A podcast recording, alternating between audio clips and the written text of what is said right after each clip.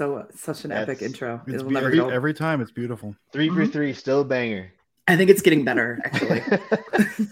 Welcome back, right, everyone. We are on episode 3 of Watching Stuff. This is a MCU kind of, you know, not going to say review, but we're just, you know, we watch it and then we talk about it. So I am joined, as always, by Dusty Evely and Erin Alice. How are you guys tonight? Doing great. Doing fantastic. Great, man. We are on The Incredible Hulk, which is the forgotten MCU movie. Yeah. When I started this watch through that I did, I got pretty far before I realized that I was supposed to go back and watch this. You missed one? Yes, because I did not. Like, I thought, oh, it's just like, it's part of like Marvel. I didn't realize it was part of the MCU. Right. It feels, nobody ever talks about it. It's like the weird cousin that moved away and shaved their head. And yeah, this is obviously somewhat forgotten about because they switch actors. You know, now it's Mark Ruffalo. This was the Edward Norton movie. So we just had, you know, we didn't talk about the Ang Lee one, but we had Eric Bana in that. So the Hulk has been different characters basically since the inception of the first Incredible Hulk movie. So they switched it again. Did Edward Norton this time? And how did you guys think he came across as Bruce Banner? Oh, it's so great. So great. He's got an edge to him that I really enjoy. It's weird. We were talking about this a little bit. Ruffalo has so much of like the oh shucks, I'm Bruce Banner, I'm so smart, oh, I'm soft spoken, blah blah blah. Norton's got an edge where Norton feels more more like the Hulk, but he definitely has like more of an edge of anger to him, I think, than that does. I think, Erin, you were talking about it, where like you at no point in the movie do you feel like he's super smart, like he and maybe if he put on glasses, maybe he would. Right, no, maybe the stereotype where we were talking about the Bechdel test or whatever it is. You're talking about that. Maybe he'd be cool if he put on the glasses. But I mean, I like as an actor, I've always loved Ed Norton. I think he's I think he's really good here. And I think for me, and I assume it's probably the same for you guys as well, it's hard for me to separate this from Ruffalo. I like this performance better, but I'm just so much more used to Ruffalo as the Hulk that like it's hard for me to tell. But I've Norton. I think Norton just absolutely crushes this movie. What about him not appearing that to be very smart. They do go through the montage, like the opening montage with the credits, where it, shows how the experiment went wrong. Those are almost like shot for shot how it is in the 1978 Hulk, like the TV show. So they basically like just recreated that. But yeah, they tell you he's super smart and this experiment went wrong, and then they try to reinforce that when he fixes the conveyor belt at the soda factory. Right. Like it's very much like oh, he is smart. Look at this guy. Well, and I was watching it with my boyfriend, and we kind of joked that he said like, "Oh, you're too smart to be working at like manual labor or something like that." Yeah, and it's like I still don't think that it's nowhere near like a scientist of like. Yeah, in between there. You did basic electricity there. And yeah. They did a test audience, Erin, and everyone was like, he doesn't seem like he's that smart. We'll throw a line in at the beginning with like, you're too smart to be doing this, and we've got our bases covered, man. Right. Up front, right? Never have to mention it again. Because he's never referred to, I don't think, as a doctor. They call him Banner the whole time, or Bruce, time. But they don't refer to him as doctor at any point. Even like when he's having the correspondence with Mr. Blue, he's referred to as Mr. Green, not Dr. Green. Like it's it very much does not feel like, he just feels like a regular person to me. Yeah. And I think I wish there was a little bit more kind of push, because otherwise, where we pick up with him in the MCU, it does not make sense that he's like this huge like, we need you to trace like this gamma ray signature, and it's like, oh, I don't think Edward Norton's Hulk could do that. Like, no, I saw him like he was like his smartness was logging onto computers remotely and asking another smart person thing. Like, that's what he was like doing. VPN. Right, he had a VPN. Good. Real good at it, man. Real good. He could do it from a gas station. He could do it from anywhere. I loved. I thought it was funny how they, they didn't really think much about these Stan Lee cameos at the beginning, because Iron Man called him Hef, and then just like in this one, he was in it for literally 5 seconds, drank the soda that had his blood in it, and then immediately passed out. Like, like, yeah, it's like as soon as he swallowed it, he dropped the bottle and it passed out. And yeah. I always thought it was very random that he was in Milwaukee in the movie. Like, why did they use Milwaukee? Like, out of all places. It's just, that's your average Joe, like, city, like, I guess. Like, blue-collar America. They're like, if any city in the U.S. gets blood soda delivered to them, it would be Milwaukee. They like, get the blood soda. That's true. That is, it is pretty accurate from that standpoint. Where is this believable?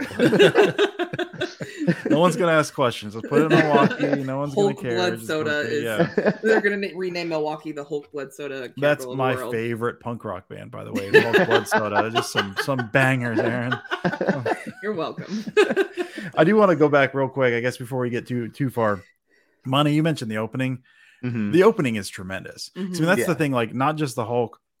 They do this really well with Spider-Man when they finally bring Spider-Man in. And the reason they do that is for different reasons. But, like, we get so many of these. You just, the Ang Lee one, I can't remember when the Ang Lee one was, but you get so many of these, the origin of them. And some of them you kind of need. I mean, Iron Man, you kind of need that because he was not, as we talked about, like, not the most popular or the biggest guy. Right. You need to set the stage for Captain America. But, like, Hulk, like, he just gets gamma radiation. And Spider-Man, we've seen that 1,000 times. We don't need to do that. You get in, like, the 3-minute opening credits. Mm-hmm. You get... Here's who he is. Here's what happened. Here's the woman who loved him. Here's the man who's her father who wants to kill him. You get all of that in the span of 3 minutes, and the movie opens, and he's working in a soda factory. Like, it's just, it's banging. I love it. Five years because originally I didn't realize that. I think the first watch through that it was that long because I just was like, oh, it says 158 days. I assume that was since it happened the first time. But then, like, later they say like 5 years, and it's like, damn, like, this is well beyond the origin story. So yeah, I mean, I knew how he got it. Like, and as someone that is not into the comics, I think, yeah, you don't have to waste the whole movie. I actually watched the Ang Lee version last week. 2003? Yeah. It was only a few years before this, but it was a little bit of a lot. Very fancy camera angles. There's like picture within a picture within a picture, like all happening at the same time, a little bit more artistic, but the whole plot and origin story is just way off. I think it's like his dad is injecting him with like his dad's doing weird experiments on him. Yeah, and then his dad, I mean, he still does get the gamma radiation, but he's able to not die because his dad had been experimenting on him and all that stuff. But it was very, very odd. So this is way better. Another cool thing, you know, they, you know, obviously this is after Iron Man. So in that opening montage, you know, they were showing like the Stark blueprints. They had like the, you know, the sonic cannons on them. But it's cool when I was thinking about that, we've seen them use that technology against the Hulk multiple times, because he also did it in the War Machine armor, like the miniaturized version of it. Oh yeah. And then this wasn't on the Hulk, but those are the same ones that they have in Far From Home that they use against Spider-Man. Right. Because I didn't think about that. Drones. Yeah, they also mention Nick Fury in the opening credits. There's a little. That's right. He's one of the characters. He's on. Yeah, he's on one of like the dossier, like one of some document. Yeah. Yeah. Little thing, but we're not super familiar with him yet in the MCU because all we have is that post credit. Did we all try to do the breathing technique that he was being taught? I try to do the thing with the stomach, and I was out of commission for a week. Like I was just laid up in bed, man. I was done, just out. It's a good thing we do this every other week. Yeah, seriously. Yeah, no, there's a reason for that. I try to experiment with stuff. It goes poorly, and I can't move for a while. So, yeah, I think this movie, I mean, it does a good job, even though it's not an origin story, of really introducing you to everything that's kind of an issue with the Hulk. Like, for example, like he can't even get it. He can't even have sex. Like he can't get excited. He can't get horny, man. Yeah. Yeah. Like he has to calm things down. And I didn't realize that in the original movies that it was directly related to, you know, his heartbeat, like how much he gets worked up. I thought it was just anger. Changes. Yeah. I mean, that changes basically what triggers the Hulk can be whatever they want. at any yeah, because it. I mean, there was always, you know. But I love the take. It's a little cheesy, but I love the line. You wouldn't like me when I'm hungry. When I'm hungry, oh yeah, yeah, quite there. Like I love that line, but that was from. I mean, that's an old Hulk line. Is like you wouldn't like me if I'm angry. So like it had always been like, or you started anyway is like anger triggers. But you're right, Monty. It's like, well, what do we need to trigger him today? Oh well, he just you know he's annoyed at a parking ticket or something, and that's like that's enough. And so that just some of the stuff sets him off. And I also feel like they just used the easiest one that, you know, again, these are. You know, we're not that far into superhero movies being popular yet, right? So what can people believe? Oh, and his heart rate goes really fast. Mm-hmm. Like, well, it's such an easy mechanism to drive some tension in the movie as well, because he's got the beeper. You get like the beep beep beep beep beep, and you're kind of listening. And like when he's in that fight with the guys, when they're kind of pushing him in the factory. Mm-hmm. You've got this in your mind, this thing's beeping, like he's getting close, he's watching it, and it adds extra tension to that. But it's such a simple way to, like, you don't know if it's anger. At that point, they don't really say anything. It's just, you know, when it's beeping quickly, you know something bad. Like so I really like that as like a mechanism, even if it feels a little clumsy at times, I feel like. Well, and I really like that shot, like that whole scene, the fact that you don't see him at all. Like you don't see the Hulk in the factory. It's like, it adds like an element of horror to it. Like I was going to say that shot like a horror movie. Yeah. And there's that flashbang grenade and you see a silhouette and like the fog. Oh, so good. So good. Good. Yeah, you don't even see him until the college scene, I think. The Hulk is. I think you see him. You see his face. He comes out like at the end of the factory thing. Like you kind of see him, but like I don't remember. I think he growls. His right. Yeah. But you're right. I think the whole body you don't really see until he busts out of the thing at the college. Mm-hmm. Yeah, and this is, in my opinion, what I wish the MCU would have kept doing this. I think they should do Hulk CGI and have him be a separate, like not do mocap, because I don't like every movie the Hulk just looks like Mark Ruffalo, just green. It's so weird. Which honestly, like for Smart Hulk stuff, I don't mind. Yeah, it works like, for I'm Smart cool Hulk. With that, but like when he's rampaging, you're like, hey, this is just Mark Ruffalo, man. Yeah, he's so lovable. You're just I want to hug him. And especially, he even has like the same hairstyle as Mark. The same exact hairstyle. Yeah, so it really doesn't change who it looks like you're looking I didn't at. Realize how much that had gotten weird for me until rewatching this, and like it's refreshing that he does not look like Ed Norton at all. It's just completely different. Yeah And even just the CGI just looks better, like, which is hard to believe because it's so much earlier, but he looks way more ripped. He looks way more of like a monster, which I think is what he's supposed to be. Exactly. Yeah, and they, you know, in my opinion, they did it better in this movie than any of the others, because the Hulk is a completely different voice also. You know, and this movie is a weird mix-up. Some of the CGI is really good, and then some of it is real bad. And you can tell where they spent the money, because the CGI during the fight scenes is 99% amazing. Yeah. But then in scenes like where, like, you know, towards the end where Liv Tyler's like looking out over like the pier, that's completely bad. The green screen. Right. Like, I thought that's awful. Put her anywhere. It does not matter. Yeah. Put her anywhere. Yeah. Like they were like, okay, we're gonna blow all our budget on the fight, and that will be worth it. And it was.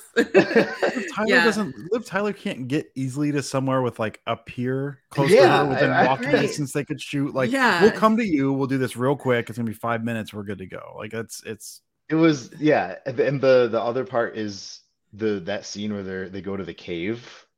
You know, like that CGI is so bad. The cave is like the same color as the Hulk in that scene, so you can't even really see him half the time. They gone over budget at that point. I think. Well, cause Iron Man blew right past budget, I think. Yeah, definitely. So I wonder. Part of me wonders if they just like, listen, hard and fast budget this time. We've got to stick to this, and they like shot some scenes first. Like, all right, we don't have money for this. Let's stick him in a dark cave. Like this is where we're gonna shoot now. Which, I mean, the fight scenes at the end, I know we're kind of jumping ahead, although we don't really go over the plot. The fight scenes at the end with the Abomination was amazing. The CGI in there is unbelievable. It is such a tense fight scene. Like, it's so anytime, good. And this goes back to, for me, like the Death of Superman comic. anytime you have a monster with bones exposed and then someone grabs those bones in a fight, oh, it just makes me crazy. Yeah. Oh, like grabbing his spine and twisting, like, no, he should be down at this point. That should be illegal. Right. Yeah. I will. So Erin, I will ask, did you know that Betty Ross was General Ross's daughter before you saw the movie? I think I did, but I don't know why. Because I was going to say, I mean, I obviously knew it from the comics, and I imagine Dusty did also. Mm-hmm. It feels like if they make it so obvious that that's the twist. Maybe that's why, because I just thought that it was. When he's like, he had this with him, and he looks at it for so long, it's like, she's no longer a factor. Like, what the hell does that mean? Right, or when she says, like, I haven't talked to the general in a couple of years. I'm and she like, calls him the general. Right. Yeah. Like the insurance. Right. Imagine a father that makes you call him general. That makes. No. I haven't checked if my rates have changed. So I can call the general. Yeah, if he's like, you have to call me the general. You are a grown woman. I can see where she's like, no, we're not talking. That's what set her off. Here, yeah. Nothing to do with trying to weaponize her boyfriend. Definitely the general thing was like, but no, we're done. You know that if General Ross were alive today, that would be his ringtone. the general themes. General. Yeah. That would probably for sure be his ringtone. No, I don't know, man. I think he goes on a rage. That guy's not a real general. You know, the guy in the commercials. You can't stolen valor. Stolen valor. No, sir. No, sir. He's coming for them next. I love as well as jumping around. Monty, you mentioned something about the opening being like the 70s show. There are so many little, not really little, like fairly on the nose. Like if you've watched the show, pretty big homages to that. You have like him walking in the rain, and the theme is playing, and you've got the sad like walking away song. The lonely man song, whatever the devil it's called. You got the Lou Ferrigno cameo. Like you've got all of these things like nodding back to the 70s thing. And as someone who watched that terrible 70s show too much, I loved all those little nods. Like I didn't. It didn't feel too insane. It didn't feel too crazy. But I love that they did just enough to kind of tie that back. And in my mind. That, and I know it's just because they weren't there yet. That's why the CGI was, you don't have Edward Norton. You kind of nod back to the Hulk was not even played by a different, or he was not played by the same man. That was a different man playing. Yeah. Right. So yeah, they also have the purple shorts when he just basically points out that those are ridiculous. Like that. The one thing I wanted to say about that part is he should have his pants ripped off. I agree. I agree. Why it only took us 18 minutes. Aaron's like, damn it, you stole it from me. Yeah, he stole my brand. They weren't really doing like fan service yet. But if that movie came out now, you know for a fact they would have him like put them on for a minute, and like they would draw it out for way too long. Like he'd end up putting them on when she pulled it out. They're like, these will work. That was basically the same as like the X-Men when they pull out like the Wolverine, like or say they say something about like you could be wearing yellow spandex. Like, it's basically like it's the equivalent to that. We're gonna show this to you. We're not gonna do anything with it, but we know that you know that. Like if you get this part, you get it. We're not gonna help explain it. Yeah. And so I like that they kind of just glossed over that, and they just I do like that this gave us one of the best gifts in all of the internet, which is him closing the laptop, standing up and walking away. I don't know if you've seen that one. No. It is very good. I love that one. Another Easter egg though was the Pizza Man. It was the voice of the Hulk apparently in like the 60s animated show. Oh yes, the voice I did not know. Stan Lee, the pizza guy. Yeah. Okay. Yeah. He voiced the Incredible Hulk in the. I love that. Like just because he was a good actor. Like he was fine. I would not have guessed that it was like an homage to someone. Well, so at that point too, like it is like I said, like with Ferrigno in it, like you've got these like enough nods to the past at that point. MCU is not big at this point. This is the second movie. They still are a little unsure how it's going to go. Bringing in kind of all of these like legacy people who kind of like along the way kind of did that. I love those little touches. I did not know that. That's awesome. Yeah, and also with him delivering the pizza, obviously, bribes Lou Ferrigno. But then the other dude that he bribes, the dude with the long hair, the kind of nerdy looking guy with the glasses, that is Peter Parker's teacher. Yes, Peter Parker's teacher. Yeah, I did not remember that. I don't think I watched Spider-Man the first time I watched The Incredible Hulk, but this time I was like, I again became the Leonardo DiCaprio meme, pointed at the TV and was like, oh, that's the teacher. Yep. I wonder if that's the same guy. Is he supposed to be a college? That's when he's in college or something. And so yeah, I looked that up, and there was like Kevin Feige did say in an interview that it's the same guy. Love that. Yeah. I mean, so not intentionally, but he was Martin Starr. Martin Starr is that from Bill from Freaking Geeks. Yeah. I love that. Yeah. Which Monty, I know you said you haven't watched She-Hulk, which is why I can't wait for you to watch it, because there's a moment that so Dusty and I talked about. There's a little moment like that. Oh, nice. Okay. Yeah, you have that to look forward to in episode 1. Mm-hmm. Wait, this is episode 1, Star Wars? Yeah, that's right. Yeah, the episode 1. Yeah, the one with the one with little baby Anakin. You know, She-Hulk was Jar Jar Binks all along. So you have seen it. Yeah. Okay. That's great, Monty. Great. I love now this has nothing to do with anything. I love the setting. I love him being in the favelas in Brazil. I always love when movies are set there. It gave me, was it Fast and Furious 5 or 6? The big rock chase scene where they're chasing down the jump off the rooftop. Yeah, I anything set in there. I absolutely love this. I mean, living there. I've read enough about that. Living there sounds awful, but as far as setting, it's an awesome setting. Confined, like everything you're running through, everything's so claustrophobic. And, oh man, just such a cool setting. I love like that whole scene when he's getting away. I think is incredible. And God, what's his Tim Roth?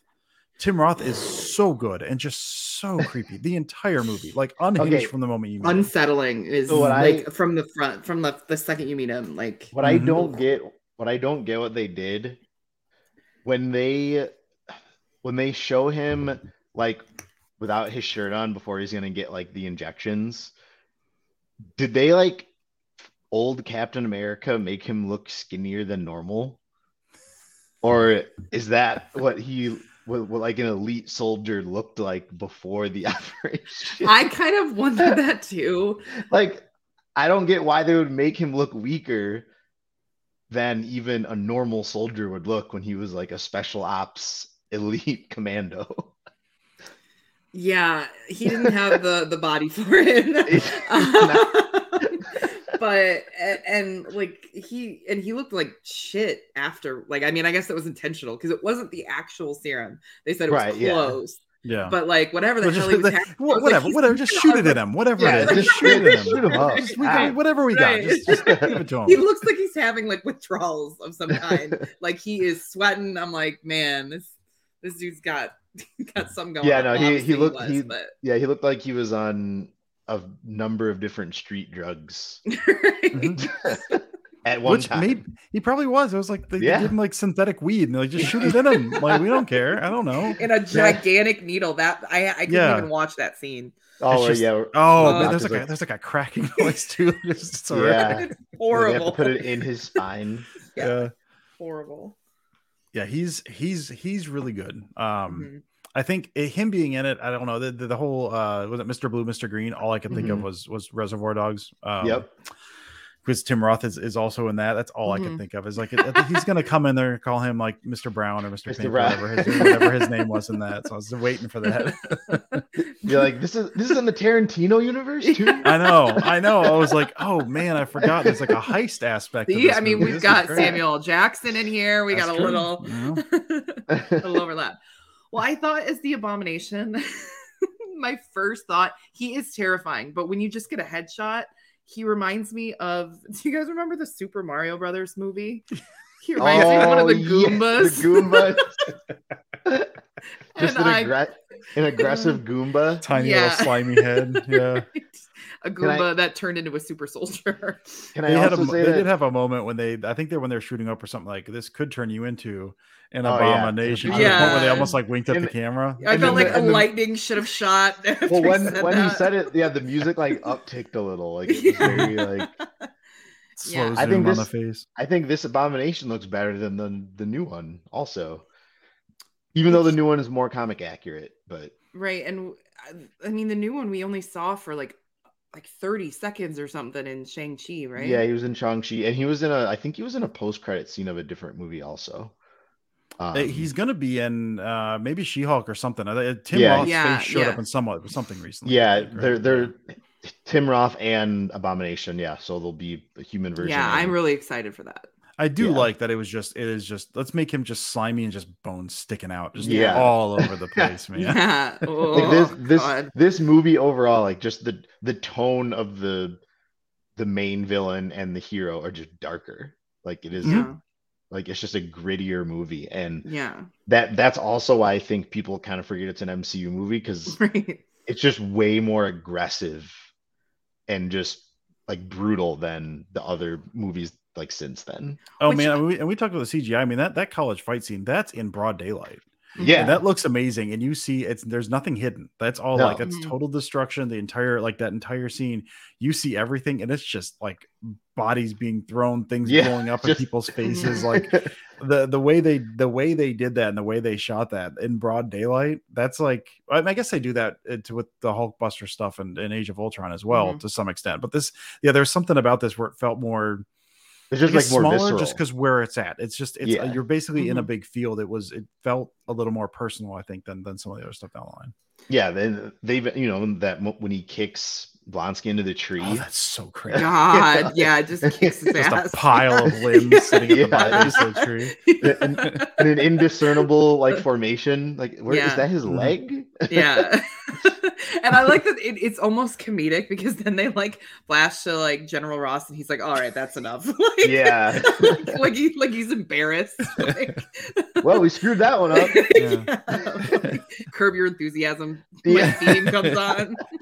Just smash cuts to him in traction. Like, now, you know what though? That's funny about that. I could see in if that movie came out now that they would put a joke in at the end of that scene, right? I think that's a good point. I really feel like they would put a joke in there somewhere, and that whole scene had zero jokes in it, which I think that's partially why I didn't like it in first view. I wouldn't, because I wasn't expecting it, and it just didn't feel what I had watched these movies in like a week. I had watched like 10 of them in a week.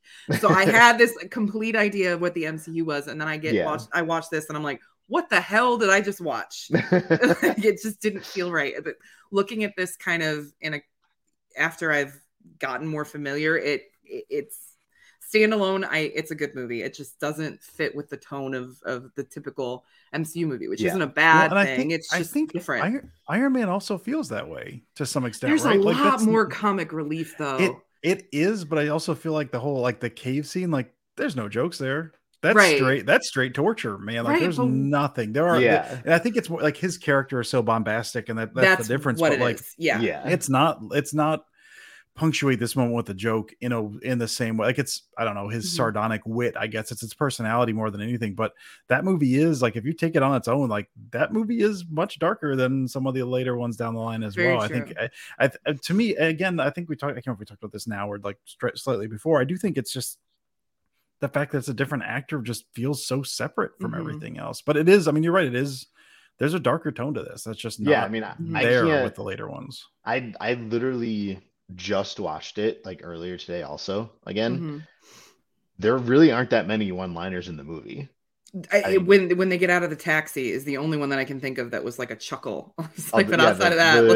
When Liv Tyler screaming at the driver. I mean, there's really not a ton of one-liners or anything. And you've got the purple pants, and then you've got you wouldn't like me if I'm hungry. You've got it's one moment that made me laugh. It's like the physical thing when he's like trying to buy the pants and like the bazaar, and he's holding them up to the woman behind him to see if like he's like, do you have these if they're stretchy? Like he's got those little moments, but no jokey jokes. It's just part of it is little subtle moments. He doesn't have like a Pepper Potts to banter with, to bounce like, off of. Yeah, he's got Betty, which is a little bit more of a dry human being. She's an NPC. In this movie. Well, he also like comparison. He's been on the run for like 5 years. Right. Like he just doesn't have a sense of humor at this point. Right. He probably doesn't find that many things funny at this point. He's just tormented. Tony Stark, on the other hand, billionaire, playboy, philanthropist. genius thing, whatever. Yeah, like much more things to be happy about. Yeah, Iron Man and Batman are the two heroes where I say you would probably rather be their alter egos than right. superheroes. I don't know, man. After watching the Batman, I don't want to be sad emo Robert Pattinson. Yeah. Like, I'm not taking that one. I'll take one of the other ones, but he takes that therapy a bit too far, after that. Yeah. He's just so sad. Why are you so sad? Like, come on, man. I mean, I know why just you're sad. Give him a hug and an ice cream cone or something. Yeah, seriously, a hamburger. Good Lord. There you go. That's all you need. A hug, a hamburger, and an ice cream cone. Right. That just turn off My Chemical Romance for a minute. That'll fix everyone. The world outside. I love too. It's not much of anything. I love the guy that what's her face is dating is he's from Ty Burrell, right? Yeah. I knew him prior to this only as Dawn of the Dead. I hadn't watched Modern Family or anything. I just knew he's a total jackass in that movie. So he shows up this is like the nicest man in the world. Like, oh, what's his angle? What is this? I like that they gave him, a little bit of a hero arc because he got to tell off General Ross. Right? Oh, yeah. He's like, you saved her. You tried to kill her. You tell him. Yeah, and then you never hear from him again. Ever again. Right. And then she's like, he's at a black site handsy somewhere. Meanwhile, like he's telling off her dad while she's in bed with Bruce at a hotel. After he tried to fight God in a cave. Yeah, the break between those two scenes is wild. By the way.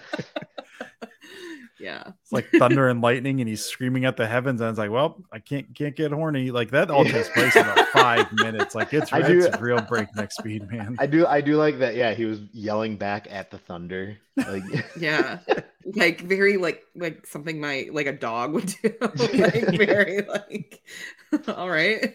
Yeah, and they that's the only thing I felt is inconsistent through this movie.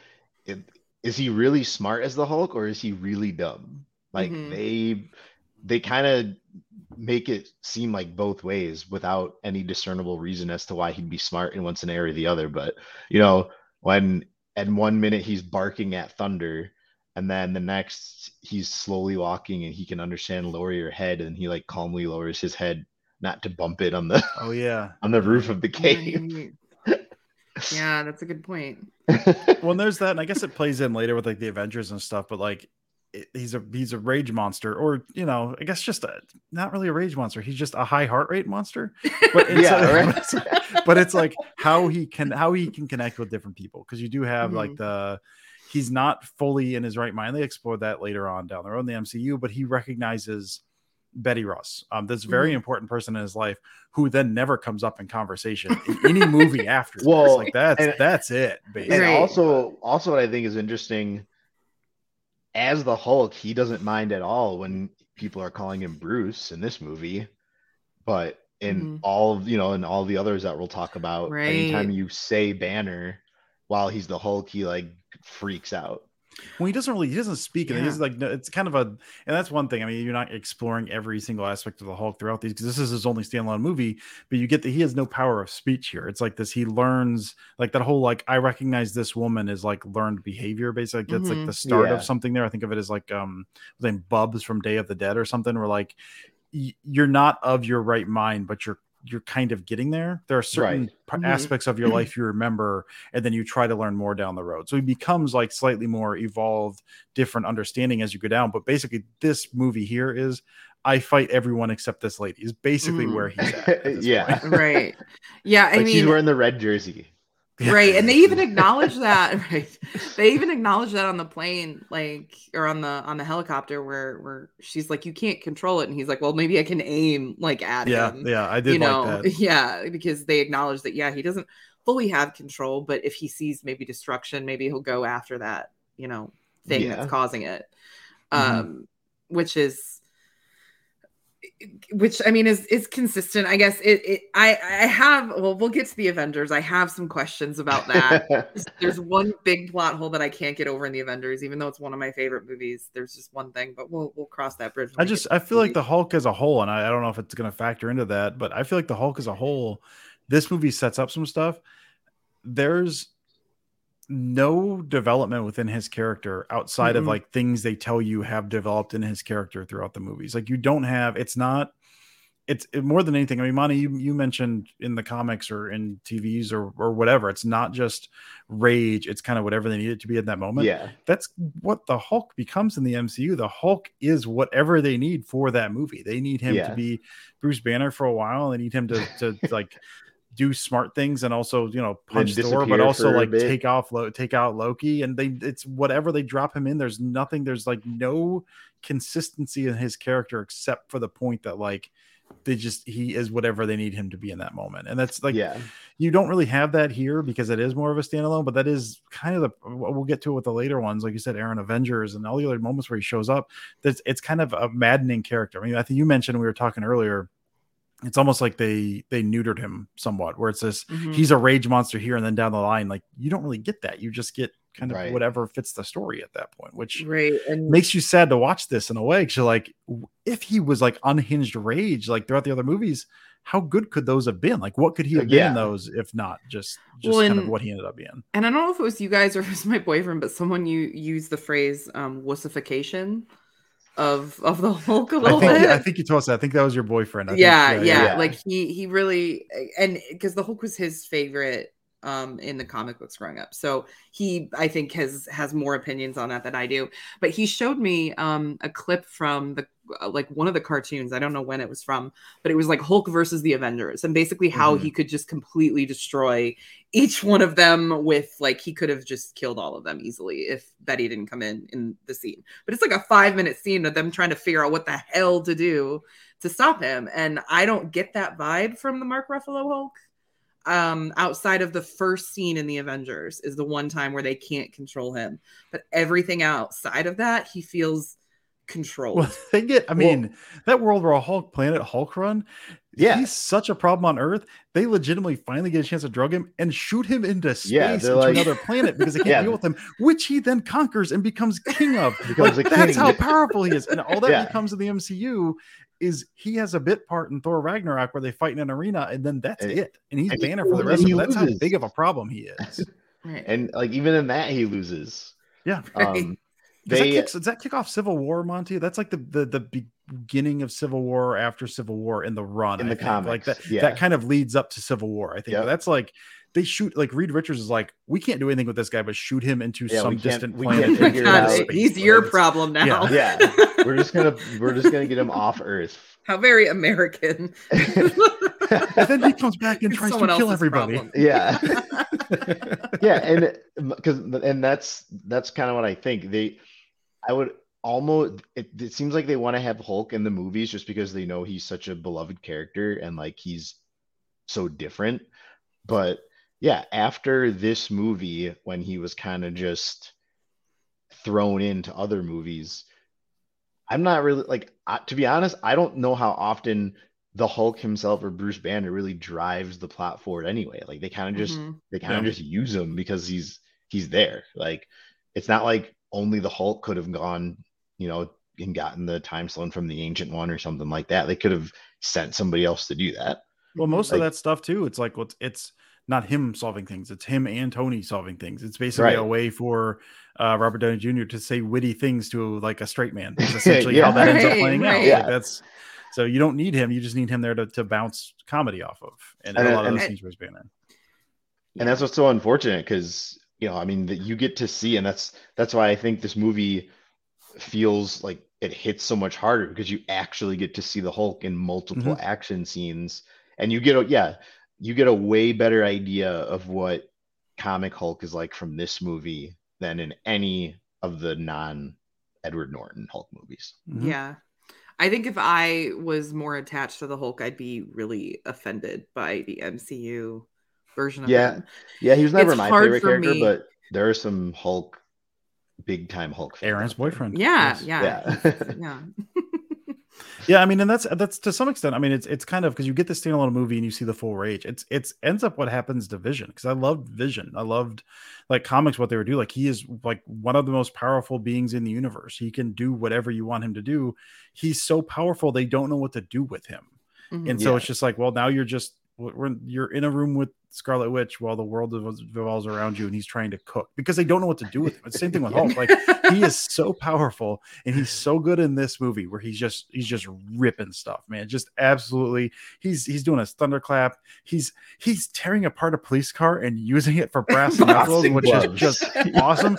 He's so powerful, and then you get him around other beings where he's not supposed to dominate, and you're like, well, how do we deal with this? Like, he's so powerful, we have to sideline him. It was the same thing with Vision when they introduced Vision. Is he can destroy everyone. Yeah. We have to make him docile because if he's so powerful, this movie's over in 2 minutes. Like, right, you have to neuter them for that, which sucks because I kind of like you, I had forgotten how cool. I remember I loved this movie. I've always liked this movie, but I'd forgotten how far down the line I'd gotten until I saw him just destroying things. Like, this is what we've lost. This is what we've lost by what the Hulk ends up becoming. We used to be a country. We used to be a proper country. Well, and for God's sakes, do we see a Hulk smash ever again?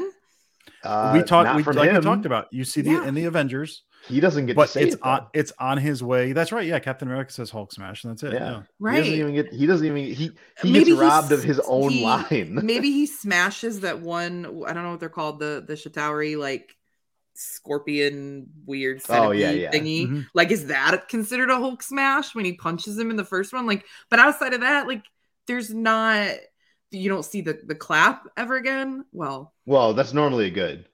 Yeah. Yeah.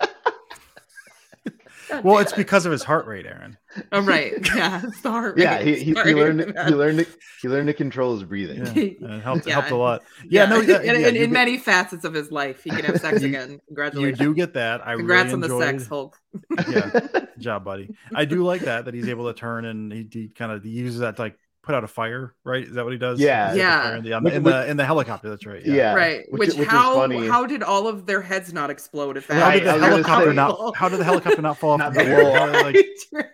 Like their hearts would have blown inside their chest from the power of that shockwave. Yeah, if it put out a whole ass fire, a gasoline fire, jet fuel, right? Like that. Exactly. Can we get to, and I'm skipping ahead here because I had a big question about this. So Tim Blake Nelson, Del Mar, mm-hmm. all of the random things he's been in. I love that actor so much. He's so good. And then he's like, I've got all this Hulk blood. What do you want me to do with it? And like, well, burn it. You can't do anything with this. But he gets the thing in his head and his head starts throbbing. Yeah. Does that ever end up going? Not in this movie. Does that end up going anywhere at all? Right? Like that's just. No, but I googled it. I googled who he's supposed to be. He's supposed to be the leader. The leader. Or something. Yeah. The leader. Which that's a really cool Hulk villain. He ends up being like basically like the Marvel version of Megamind. Like exactly what he looks like. He's like a green Megamind. He's a green Megamind. Yeah. He's a pretty cool villain. I think that, like, this is a total speculation. But now that they have She-Hulk and they're bringing back Blonsky and Abomination, like maybe the leader ends up being in, not like as the villain in She-Hulk, but maybe they introduce him to be in other movies. Right. In the same way they basically brought in Kang in Loki to kind of say, okay, yeah. No, I'd be in on that. I was just thinking about that. I was like, well, his head's like, looks like it's going to explode and it's all like blah, blah, blah, green, blah. And then I googled that the second or the second the movie ended the first time I watched it. I was like, I'll just ask Monty. I don't need to do this. I'll ask Monty. I think that's too big of a plot hole for them not to, because you can't go back and tie it together with, with Blonsky and just forget that ever happened. Like, right, because obviously it sounds like there's a major being in this universe that we don't know about. So I hope they connect it, but maybe they say something in She-Hulk, because it is actually, the character is actually like if you would have just known the character was the leader, name. I just googled his name and immediately a picture came up, and he looks like a green Megamind. Like I'm sure that's where they got the idea for Megamind. It 100% had to. Yeah. The fight that's in Harlem is like based. It's still in, I think it's San Francisco where they actually filmed, like in Southern in California. Like they couldn't find a freaking pier to put Liv Tyler on. I mean that's what we were saying this before we started recording. This movie has some great CGI and some really bad CGI. And the parts where it's bad, it almost doesn't make sense. Like, they didn't have to use it where they used it. Right. The worst, like the bad one for me was, I would say that cave scene, just because everything's like the same color. Yeah. And it's really real, washed out looking. Yeah. It's very strange looking. It doesn't feel like in keeping with the rest of the movie. I lost my bearings. I was like, where are we? What is this? I couldn't even tell what's going on for a minute. Yeah. Right. Yeah. They had they clearly used all the budget on the fights, which no complaints. That's absolutely what they should have done. Like, that's they can't afford to skimp on that part of it. I just wish the Abomination looked less Goomba. I wish you hadn't said that, because that's all I'm going to see now. That's all I can see. I was like, I know this guy from somewhere. Have I seen this guy somewhere? And it hit me at one point, and I was like, oh man, that movie that doesn't feel real. Just because to write it up, Goomba, in the middle, man. It sounded like Abomination. Abomination. Coincidence? I wrote down the line. It really was. I even put an ellipses. I think in the subtitles it was an ellipses. It's when they were like holding the shot, and they just said like, it's got the super soldier serum and some other nonsense. And he was like, the mixture could be an abomination. It's very like, I guess a bit. I feel like it's like very what CSI Miami, where he should have taken off sunglasses and then an explosion goes off behind him. Yeah. In my mind, it's a hard zoom on the face to really experience it. And he looks directly at the camera when he says it. Yeah. I really liked when he drops into Harlem. Yeah. And they're like, is this even going to work? He's like, I don't know. And then he drops, and he's like, oh shit. And then he just goes straight through. That's so great. That's probably one of the only just overtly comedy parts in the movie. Yeah. The oh shit. Slapstick. Yeah. That's another part where the CGI looks bad, though, is while he's falling.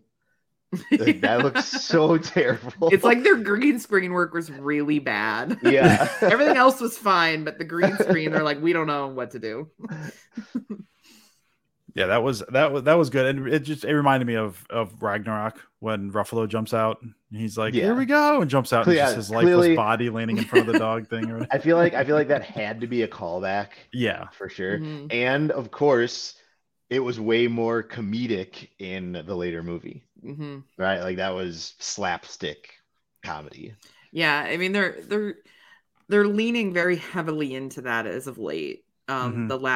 It seems like the last phase has been heavily comedic. Like, they don't really have anything that's just dark. Which it's a stark difference, because as you go along, it's almost like you don't notice it as much. Yeah, you do a little bit. You don't notice it a bunch, and you go back and watch this movie, and you're like that's what I was saying. It's night and day, man. Yeah, like just watch them gradually. Yeah. You barely notice it. But yeah, I forgot to look up.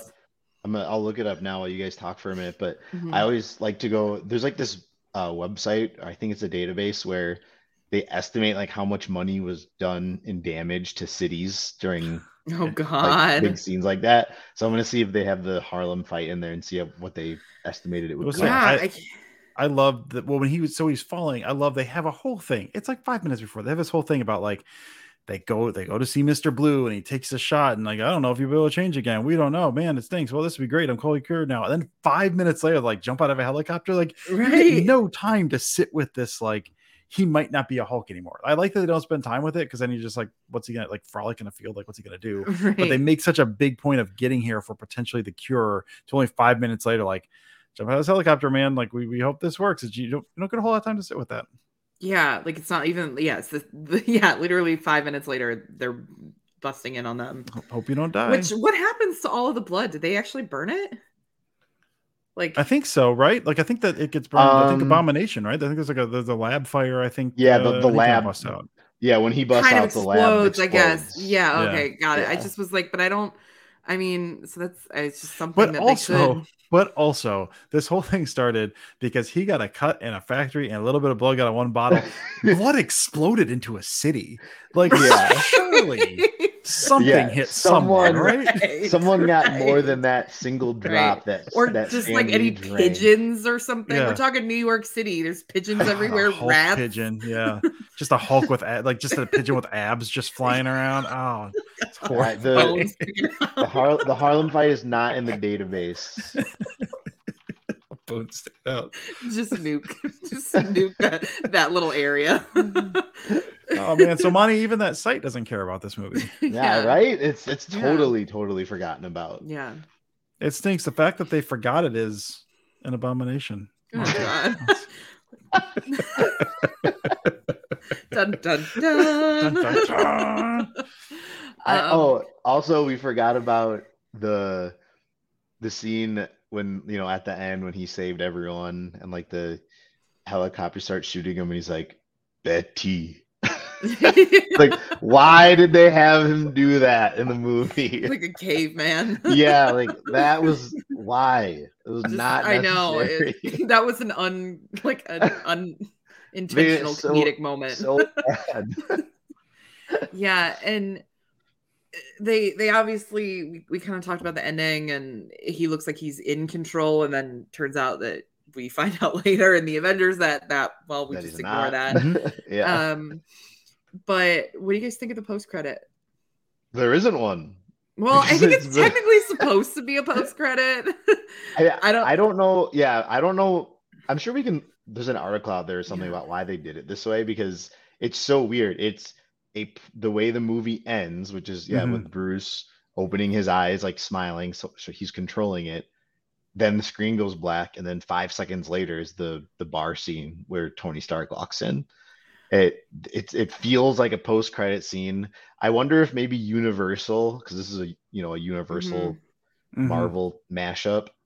Maybe does Universal not like after-credit scenes in their movies? So I did find something that said there are. It's like looking at the movie, it's talking about credits and it says there are no extras after the credits. However, there was supposed to be an extra scene after the credits, but it was moved before the extra scene right before the credits, blah, blah, blah. So it does say that it was intended to be a post credit, which it feels like it, especially we talked pre-show about how he just opens his eyes and it's like, that would be perfect. Cut to black in the credits.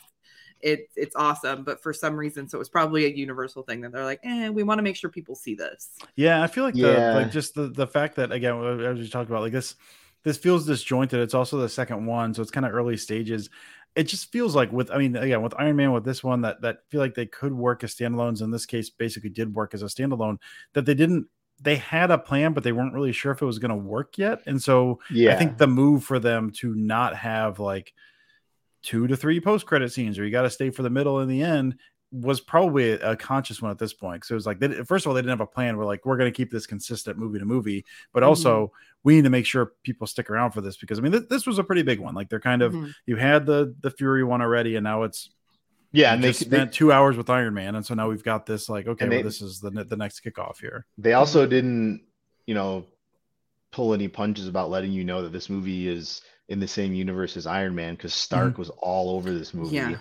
I mean, the super soldier serum that they had, said from the opening credits, like Stark's name is in, like there's like plans in the opening credits there. Howard Stark helped make the serum, so still had the Stark name on the the big cooling tank or whatever, and they were doing it at the beginning. You actually see in Blonsky's office, I think it's his office, you see a picture of Captain America on the wall. Oh, really? Mm-hmm, he's got it like framed on the wall. So there's a little nod, but it actually kind of is funny because of Blonsky's actually ends up being like a quote unquote super soldier. So would you rather be put in that tank like Captain America or just get a big old needle shoved up your back? Definitely the tank. I think the tank.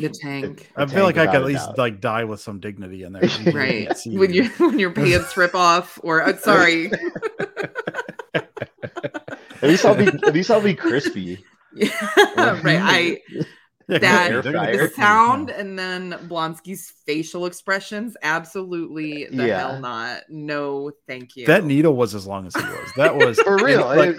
We said it was only like the only comedic moment was Ed Norton falling from a helicopter. That needle was comically big. I elicited a response from me when I saw it. I gasped very loudly. And then had to turn away. I couldn't watch it. But you still heard it. I did. And then I looked over, saw his face. Oh my God, it was awful. Yeah. Terrible. I thought they did a good job. What they did more in this movie than they do with Ruffalo Hulk is they did a lot of close-ups of his face. Mm-hmm. Like for a movie that's pure CGI, they weren't doing, facial capture or anything. Like they did a lot of zoom-ins on Hulk's face. And I feel like they never really do that anymore. They went for it with the CGI. They don't want to zoom in on just green Mark Ruffalo. So weird. I know. Again, I just would want to hug it. Come here, give us a hug. We don't want to force uncanny valley on you. Yeah, yeah. Just little glasses. Yeah, it's just so cute. I love if you see the behind the scenes filming of that stuff, and it's just someone wearing a cardboard Hulk face, just 5 feet above them. They're wearing this thing on their shoulder. It's insane. I want that job. Just run around with. How does anyone act? How do you speak to that and not laugh? I don't understand. The amount of outtakes, the blooper reel for some of these movies has to be as long as the movie itself. Yeah. I'm talking to a cardboard cutout with sensors on it. What am I doing with my life? I'm supposed to be crying at this thing. Yeah. Very dramatic. Betty Ross crying. She was. They could have used literally any actress. Anyone. Liv Tyler was fine. I feel like anyone would have been fine. I love Liv Tyler. How that character is written, you didn't need Liv Tyler. It could have been. Yeah, Steven. It was Tyler. All. Yeah. It was highlighted on her breathy voice. It was all very oh, Bruce, I didn't know. And that's how every scene was. Yeah. She was not a character. That was. Yeah. I don't think she's the best actress, but also no one's good in that role. They gave her precisely zero to work with. Yeah. She played the exact same character in Armageddon, but had more character development in Armageddon, obviously.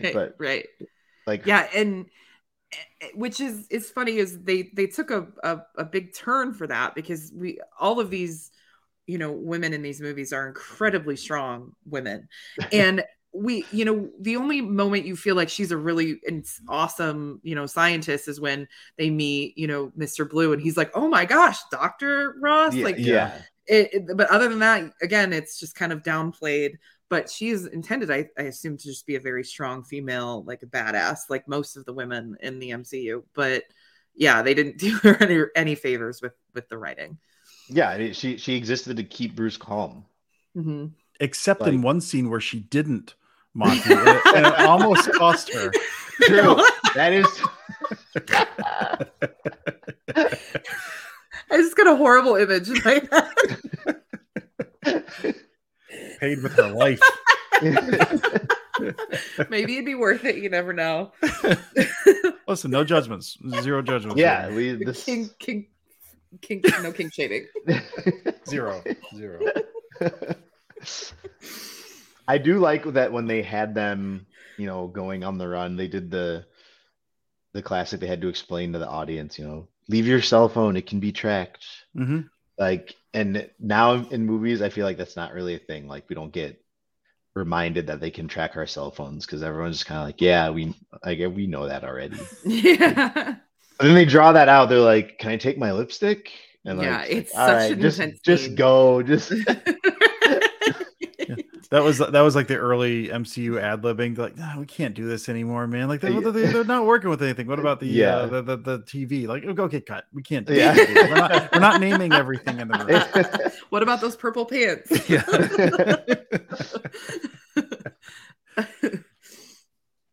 Yeah, it was. I'm curious. This has nothing to do with the movie. Erin, I just saw you drinking. What are you drinking tonight? Because it looked green. It was green. I got my little Hulk glass. Oh yeah, there it is. You can see it, yeah. Mm-hmm, for those of you listening, you can't see that. It was Midori with a little bit of pineapple juice topped off with some Sprite. So very nice. Very green. Yeah, we were on theme. I'm not drinking anything green, but I'm vaping green things. Oh. That would also been a good route. Dusty, what are you drinking? I'm drinking rum, Erin. I'm drinking rum for no reason. I was gonna try to tie it back to the movie somehow. And what's the backstory on that? Yeah. I like rum. I like rum. much like the rumbling of a Hulk smash. There we go. Oh, there it is. There it is. Yeah. I could have written this movie. I have one thing I noticed when I was watching this. I think we're wrapping up, but I was like, this seemed like it came out of nowhere. That college scene, which again, the kind of the central point of the movie, they fight, they shoot the stuff in there. He goes nuts. It's all in broad daylight. That as soon as it's done, there is a rainstorm out of nowhere. And they even have a news story about it. There's like the news anchor's like, we're out. There's like a rainstorm pulled into like Culver College, just outside of the Smoky Mountains. Like it came out of nowhere. Right. So he could look sad in the rain. It was insane. It's so sudden that you would think, like I thought when, helicopters like smash into them, rolled over, big fire, and you see all the like something coming from the sky, you think it's like fuel. Yeah. Like I was like, oh man, everything on fire. I was paying attention. I thought he hit a fire hydrant when that happened. I was like, oh, they must have hit something because like, it just through him. I was watching. I was not on my phone. I was paying attention. I ended up rewinding the movie. I was like, did this fight take place in the rain that I didn't know about? Like it comes out of nowhere. Maybe, and they make a point to tell you there was a thunderstorm. Like this is maybe the helicopter. So we could yell at the sky later. Like that's basically it. But it came out of nowhere. The helicopter explosion and the fire was so big that the cloud went up there. I did think about that. Screwed up the atmosphere and just started raining. Like, that's probably the most likely. Like he kicks Blonsky into that tree and his arms are all over the place. And then they just shoot to like the Thunderbolt Ross and he's standing in like a driving thunderstorm. Like, what is this? It's such a weird shift. I'm glad I'm not alone here. I felt very weird watching that. Yeah. All right. So now we have to rate it as an overall movie and a movie through the scope of the MCU. So Erin, you go first. Oh my God. I don't even know. I wish I remember what I rated everything else. I think I did an 8.5, 8.5, 8.5 and a 9. That sounds right. Yeah. I'm going to put this at a 7.5 for a movie on its own. Oh no, probably. I think it's higher as a movie. Honestly, I would say that's interesting. I like that. Just because, like, because when I think of the MCU as a whole, it just doesn't fit in. So that's part. I'm probably gonna do. I'll probably do 8 for movie and 7 for MCU movie. Because it doesn't fit in so well. And you do have the issue with the recasting. And then plus, I mean, talking about the ending going through the MCU, it just does not fit in. Yeah. Like it's a misshapen puzzle piece, I guess. Yeah. I think I'll go somewhere similar. I think I'll go 7.5 as a movie. Because I do think, I mentioned to you guys in the chat, like, overall, I really, really like it. I think it's really good. I think the fight scenes are incredible. I think this stuff, like getting to the lab and then in the lab, just feels like a slog at times. Like it just, like everything kind of grinds to a halt. The pacing is kind of off. Mm-hmm. Yeah, and then you get to the end with Abomination, and it's awesome, and so you kind of forget about that. Remember at the time going like, this feels like it's an hour, and like getting to this lab. So I feel like it bogs down a little, but still overall, really, really good. I'm with you. I might go a little lower. I might go a 6. I mean, I'm tempted to go 1 MCU movie for no other reason than just nothing feels like it. Right. Like I think as far as if you're grading it based on where everything is, that's fine. It sets up nothing. Like even his endpoint, excuse me, even his endpoint is not the starting point. Nothing about this character carries over. Betty is not mentioned at all. I can't believe we didn't. I know we didn't really talk about that. She's just never brought up again. Like she doesn't exist. And and they could have at least made some sort of mention to her. Her dad is in the other movies, but she is never brought up again. And we're never taught. Like we never talk about like Hulk and Ross either. Like which they, again, they act like they don't know each other. Like, well, the reason for that is like again, Hulk is not a character. And so, like, they just, who cares? Hulk's not a character. And then, also, like, we need something to do with Black Widow for some of this. We need someone to calm him down. So they make this natural connection in terms of, like, that as a pairing, which I think makes sense down the road. But it's, like, again, I think it's very good. I really like it. Yeah. But as far as connecting the MCU, tonally, it's totally different.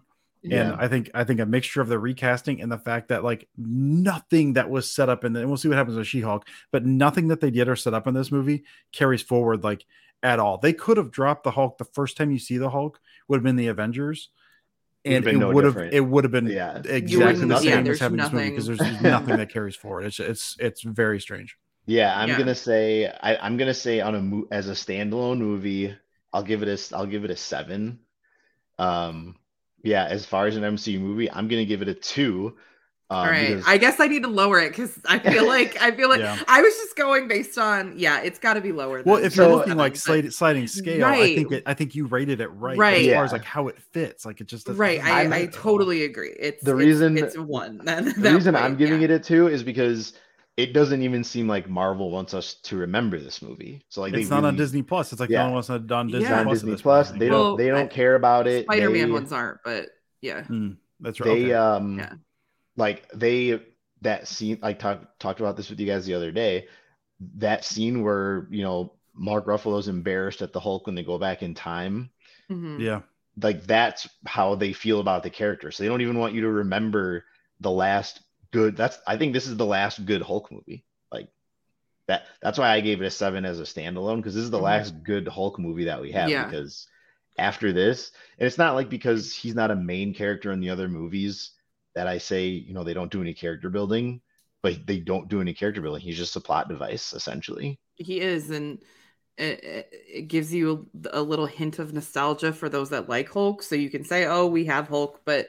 Yeah, I can't imagine he's many people's favorite in the MCU because he's not much of anything. He is a toy sales character in like all the Marvel movies after this. Like, right. They have to make a Hulk action figure to have in all these other movies. Yeah, I mean, I never at any point feel like pity. I don't know if pity is the word that I'm looking for, but in this movie, like, you feel bad for him the whole movie because he's tormented. I don't feel that at all in the MCU. I don't think he's not complicated. He's not, drawn to him in a really twisted way. Like, he's very...